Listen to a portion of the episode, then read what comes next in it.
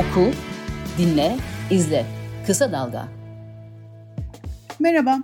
Kısa Dalga'nın yeni podcast serisi Bu Işıltılı Hayatı Biz Seçmedi'ye hoş geldiniz. Ben Özge Mumcu Aybars.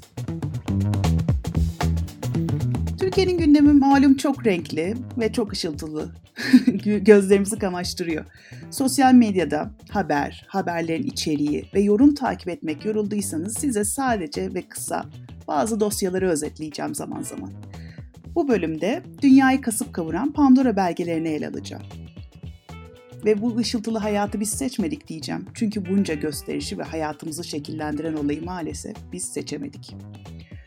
Uluslararası Araştırmacı Gazeteciler Konsorsiyumu'nun ICIJ paylaştığı ve 117 ülkeden 600'den fazla gazetecinin 2 yıldır üzerinde çalıştığı bir dosyalar zinciri Pandora belgeleri. Bu gazeteciler 12 milyon belge üzerinde çalıştılar ve de bir nevi vergi cennetlerin ağını ortaya çıkarmaya çalıştılar. Türkiye'den ise Deutsche Welle Türkçe'den iki gazeteci, Pelin Ünker ile Serdar Vardar bu dosyaların Türkiye ayağını inceledi. Pelin Ünker, Cumhuriyet'te gazeteciyken de benzeri dosyaları kaleme alıyordu. Panama belgeleri, Paradise belgeleri, FinCEN belgeleri e, ve Pandora belgeleri kaleme aldığı işlerin arasında. Bütün bu dosyalar aslında biraz daha yukarıdan bütün ülke ağlarının bir araya sunulduğu dosyalar. Ve bu işleri çözebilmek için farklı araştırmacı gazetecileri gruplarına e, ihtiyaç duyuyorlar. Mesela e, sizin Amerika'da olan bir paranın izi Panama üzerinden Türkiye'ye geliyorsa bunun için Türkiye Türkiye'den gazetecilerle iş yapmanız gerek. Benzer şekilde yine Amerika'dan bir para çıktığını varsayalım Panama'ya gitti ve bunun İtalya'da bir ağı var. O yüzden de İtalyan gazetecilerle çalışmak gerekiyor. Çünkü o kişilerin, o firmaların kim olduğunu bilen en iyi bu gazeteciler olacaktır.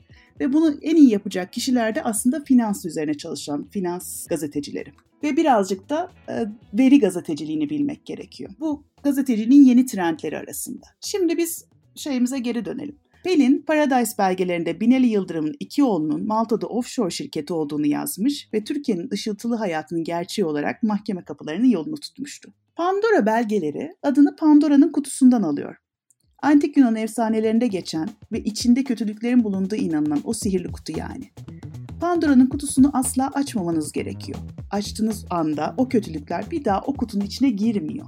İnanışa göre de kötülükler yani insanlar arasındaki mutsuzluklar da tamamen bu kutudan yayılmış. Pandora belgeleri nerelerde yayınlanmış diye baktım. Washington Post, Süddeutsche Zeitung, BBC, iStories, El País, Le Monde ve The Guardian var bunların arasında. Yani dünyanın en prestijli, biraz da muhalif gazeteleri arasında yer alıyor bunlar. 150 medya ortağında da bu dosyalar yayınlanıyor. Dosyanın boyutu 2,94 terabayt. Şimdi belgeler çok kapsamlı. O yüzden farklı ülkelerde farklı araştırmacı gazeteci grupları oluşturulmuş dedim. Bunlar arasında 6 milyon 504 bin 119 doküman, 2 milyon 937 bin 513 görsel, 1 milyon 205 bin 716 e-posta 467.405 Excel tablosu ve 886.932 diğer diye tasniklenen dosyalar. Yani milyonlarca dosya üzerinden çalışmak gerekmiş. Bu belgeler aracılığıyla 90 ülkeden 330 politikacının da aralarında bulunduğu offshore şirketler üzerinden bunların servetlerini sakladığı düşünülüyor. Belgelerde adı geçen kişilerinden bazıları kendi ülkelerinde yolsuzluk, para aklama ya da vergiden para kaçırma gibi suçlamalarda zaten karşı karşıya bulunmuş. Aslında bu gibi belgelerin yayınlandığı her ülkede ortalık biraz karışıyor. Mesela Panama belgeleri yayınlandıktan kısa bir süre sonra Maltalı araştırmacı gazeteci Daphne Caruana Galizia öldürülmüştü. Cinayet emrini verenler dönemin Malta Başbakanı Joseph Muscat'ın özel kalemine kadar gitti o ilişki ağları ve uluslararası kamuoyunda da baskılarda artınca Muscat istifa etmek durumunda kalmıştı. Yerine başka biri geçti. Muscat şu anda görevde değil ama tam bir değişimi oldu mu derseniz hayır. Türkiye'de de zaten böyle belgeler açılınca ne bileyim çok da bir şey olmuyor. Yani bir yandan içimiz bu şeyle ya yine yazılacak, yine çizilecek, yine bunlar bir şekilde yaptılar okey ama kim ne yapacak ki bu ülkede diye soruyor. Açıkçası ben de bunu soruyorum. Yani şu ana kadar şükretmek lazım. İşte bilmem kaçıncı suç ceza hakimliği erişim yasağı falan henüz koymadı bu haberleri. Halen okuyabiliyoruz. O yüzden okuyup dinlemeye devam edelim elimizde hala fırsat varken. Konunun başına gelelim. Pandora belgeleri aslında neyi amaçlıyor? Yanıt çok kısa. Vergi cennetlerini kullananları ortaya çıkarmak. Vergi cennetlerine ne kadar para gizli? diye soruyoruz. Yanıt şöyle. 5.6 ya da 32 trilyon dolar arası. IMF'ye göre vergi cennetleri nedeniyle hükümetlerin yıllık vergi kaybı 600 milyar dolar. Kaçırılan bir sürü vergi var ve bütün bu vergiler aslında hayatımızın her alanını etkileyebiliyor. Yani sağlığa erişim, çocukların eğitimi, kamudaki eğitimi veya işte yurt sorunu gibi barınma hakları gibi temel haklarımız aslında bu vergiler tarafından da belirleniyor. Vergi cenneti e, hep Panama'nın adı geçiyor ama bu Panama Papers üzerinden sanırım Panama belgeleri üzerinden daha çok yaygınlaştı ama bir tek vergi cenneti Panama değil. Hollanda, İsviçre, İspanya, Singapur, Hong Kong, Malta, Lüksemburg, Britanya Virgin Adaları ve Amerika'nın bazı eyaletleri de vergi cennetleri içinde yer alıyor. Şimdi başka bir soru geliyor. Vergi cennetleri yasa dışı mı? Hayır, yasa dışı değil ama etik dışı. Yani tabii kim takar bu etiği derseniz takmamışlar zaten. Buyurun neler olduğunu anlatalım.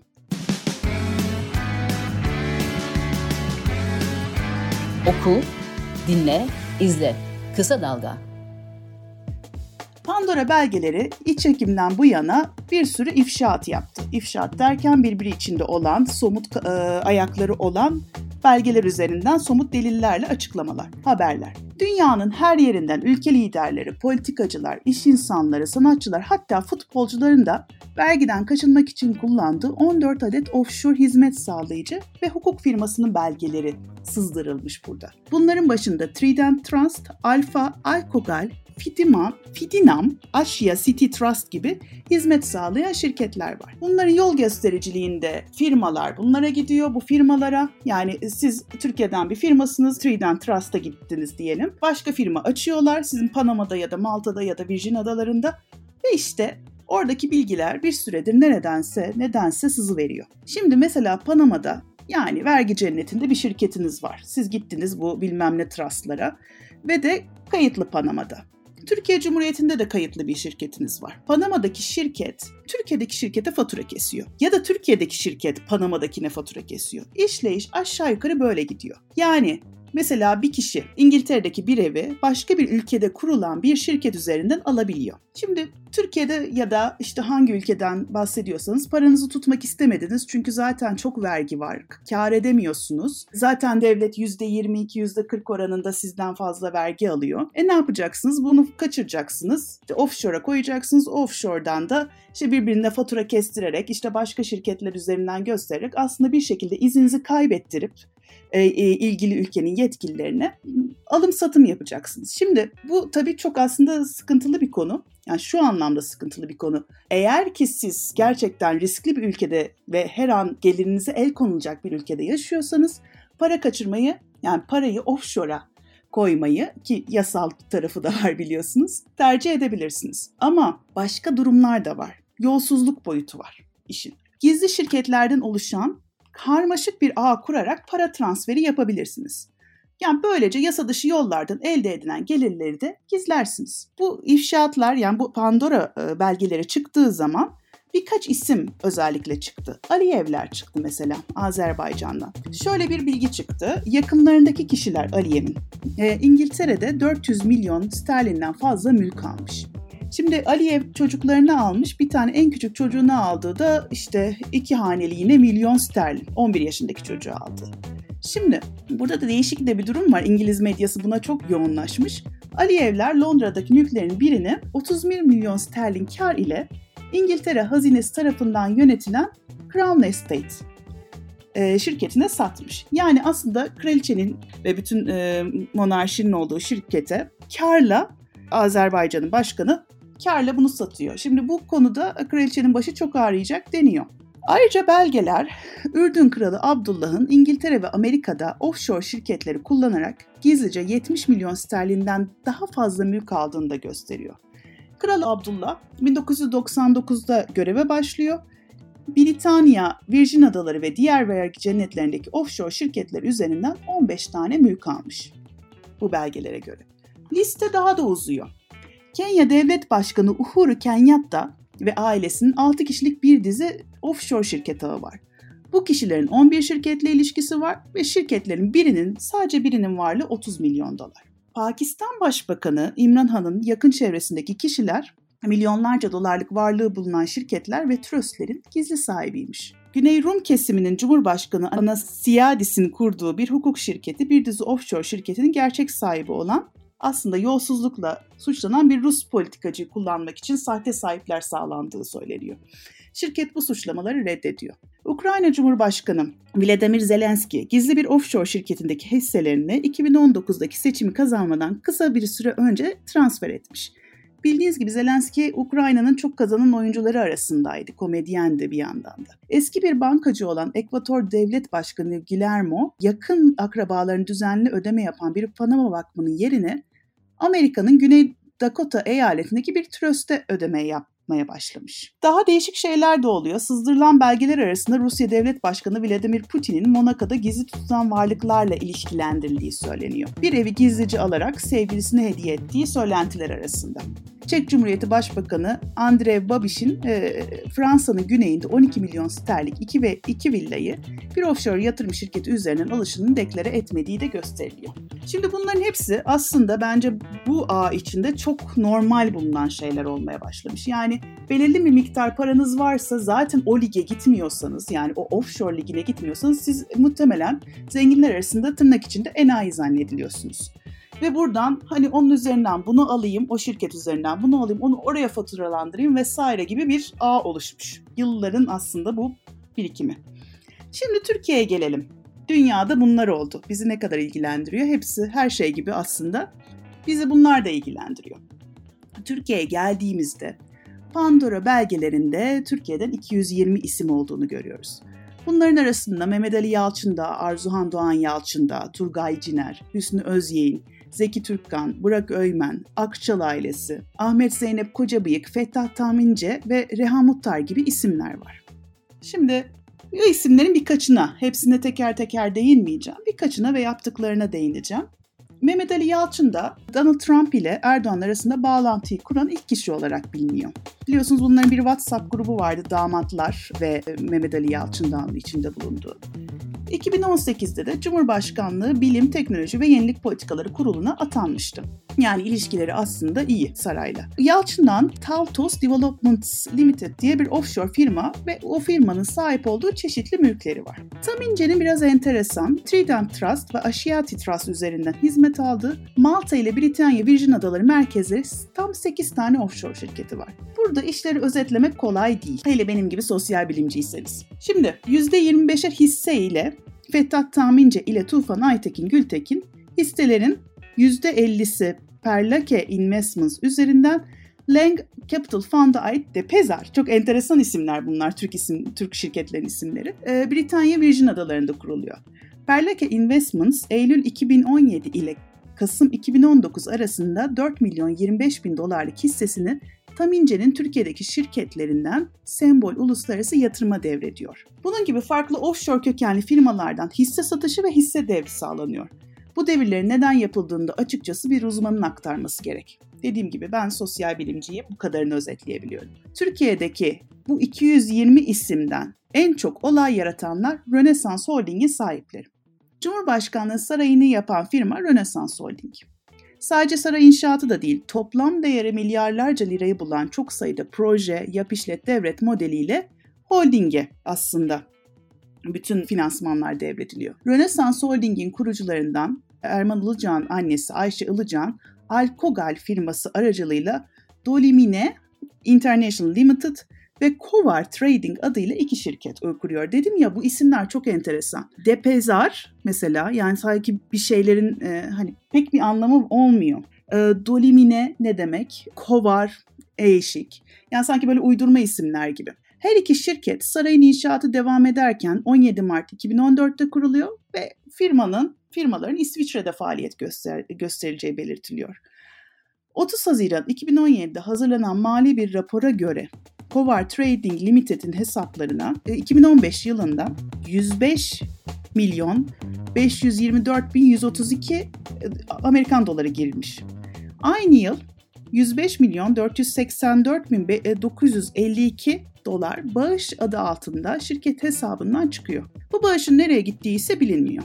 Erman Ilıcan'ın annesi olan Ayşe Ilıcan bir diğer firması olan biraz önce söylediğim Dolmine Dolimine International Limited'in mali raporunda ise 2015 yılında bu bahsettiğimiz e, rakam çıktığı zaman bu 105 milyon 212 bin doların e, şirketin İsviçre'deki bank, Piket ve Kay hesabına yattığı anlaşılıyor.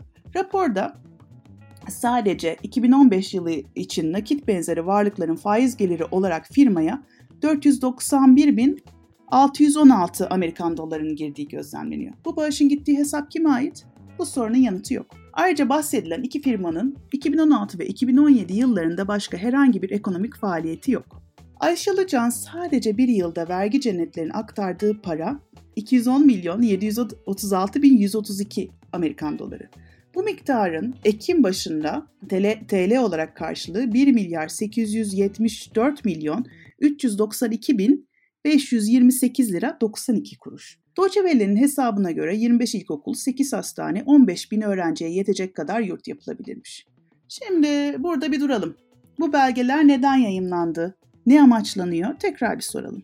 Çeşitli rivayetler var. Mesela bu belgelerin Amerikan kaynaklı bir araştırmacı gazetecilik organizasyonu öncülüğünde yayınlanmasının Amerika ile Çin arasındaki kavganın bir perdesi olduğu düşünenler var. Genel olarak Euro'nun kraliçesi olan Merkel'in dünya siyaset sahnesinden ne veda etmesinden sonra bunların çıkmasının da bir ne bileyim durum tespiti olduğunu söyleyenler var. Yani bazı yorumlar Illuminati'ye kadar gidebilir, uzayabilir. O yüzden buralarda bir keselim. Çünkü bu işin sonu da yok. Hani zenginler ne yapıyor, ne yapmak istiyor bizim zaten sürekli konuştuğumuz bir konu. Aslında ne amaçlarından ziyade asıl sormamız gereken soru şu. Çoğunluk neredeyse sadece vergi vermek için çalışırken bu kişiler neden bundan muaf olsun? Devlet %22 vergi istiyor demiştik. Yerine göre %40. Offshore'da vergi, offshore'da şirketi olanların bir kısmı illegal bir şekilde sermaye biriktiriyor, biriktiriyor. Yani vergi vermeyerek. Bunların arasında kara para aklama da var. Parayı yasallaştırmak için yatırım yapılması misal. Mesela devletin tahsis ettiği yerlerde çeşitli yurtlar açmak, devletin tahsis ettiği yerlerde çeşitli turizm firmaları açmak, bir anda sahibi değişen oteller. Ya aklıma bir benim bir tane otel geldi mesela, sizin de gelmiştir. Bu arada yasal düzenlemeler inanmazsınız Türkiye'de önceden yapılmış. Ocak 2006'da Kurumlar Vergisi Kanunu'nun 30. maddesi değişmiş, vergi cenneti ülkelerinden yapılacak ticari işlemlerden %30 stopaj alınmasına karar verilmiş. Ama o da ne? Bakanlar Kurulu hangi ülkelerin vergi cenneti olduğuna 15 yıldır karar verememiş. Yani geçtiğimiz hafta bir vergi yasası teklifi getirildiyse de konu bu konu gündemde değil. Muhalefet partileri yine muhalefet şerhlerini koymuşlar. Çünkü biliyorsunuz sistemde pek de muhalefet partilerinin yapacağı bir şey kalmıyor. Ve bu durumu ifşa etmek dışında. Bir yandan da dünyada ne olmuş? Arpa Birliği ile Amerikalı yasa yapıcılar Pandora belgelerinde ifşa edilen finansal yapının önüne geçilmesi için çalışma yapmaya başlamış. Şimdi Pandora belgeleri aslında dünyanın düzeninin nasıl işlediğini görmemiz için bir e, tekrar bir perde açtı önümüze. O perdede çeşitli oyuncular görüyoruz. Putin'inden işte Çekya Başbakanı'na, oradan Rönesans Holding'e. Burada bir soru var. Neden Türkiye'deki sadece devletle yani tırnak içinde sarayla iş yapanların adı çıkıyor da politikacıların adı çıkmıyor? Burası bence üzerine durulması gereken bir konu. Bu Türkiye'deki medya özgürlüğü nedeniyle de olabilir ya da başka nedenleri olabilir ya da çok iyi örtülmüş olabilir. Bütün bunların hepsi gerçekten sorulması gereken sorular arasında. Şimdi e, ben size bir dizi önereceğim. Biliyorsunuz bu e, pandemi süresince hepimiz kapanıp evde e, kendimizi dizi izlemeye verdik. Ben de böyle şey dizileri çok severim. Vergi kaçırsınlar, oradan FBI yakalasın, buradan bilmem ne olsun falan. Çok severim. Bir tane Mac Mafia diye bir dizi izledim. Hangi şeyde bulursanız izleyin. Rus oligarkların nasıl para kaçırdığı üzerine bir dizi.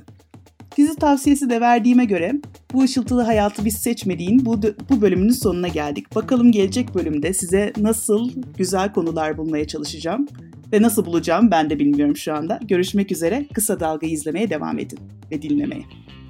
Kısa Dalga podcastleri Demet Bilge Erkasab'ın editörlüğünde Mehmet Özgür Candan'ın post prodüksiyonu ve Esra Baydemir'in hazırladığı görseller ile yayınlanıyor. Kısa Dalga'ya destek vermek için Patreon sayfamızı ziyaret edebilirsiniz.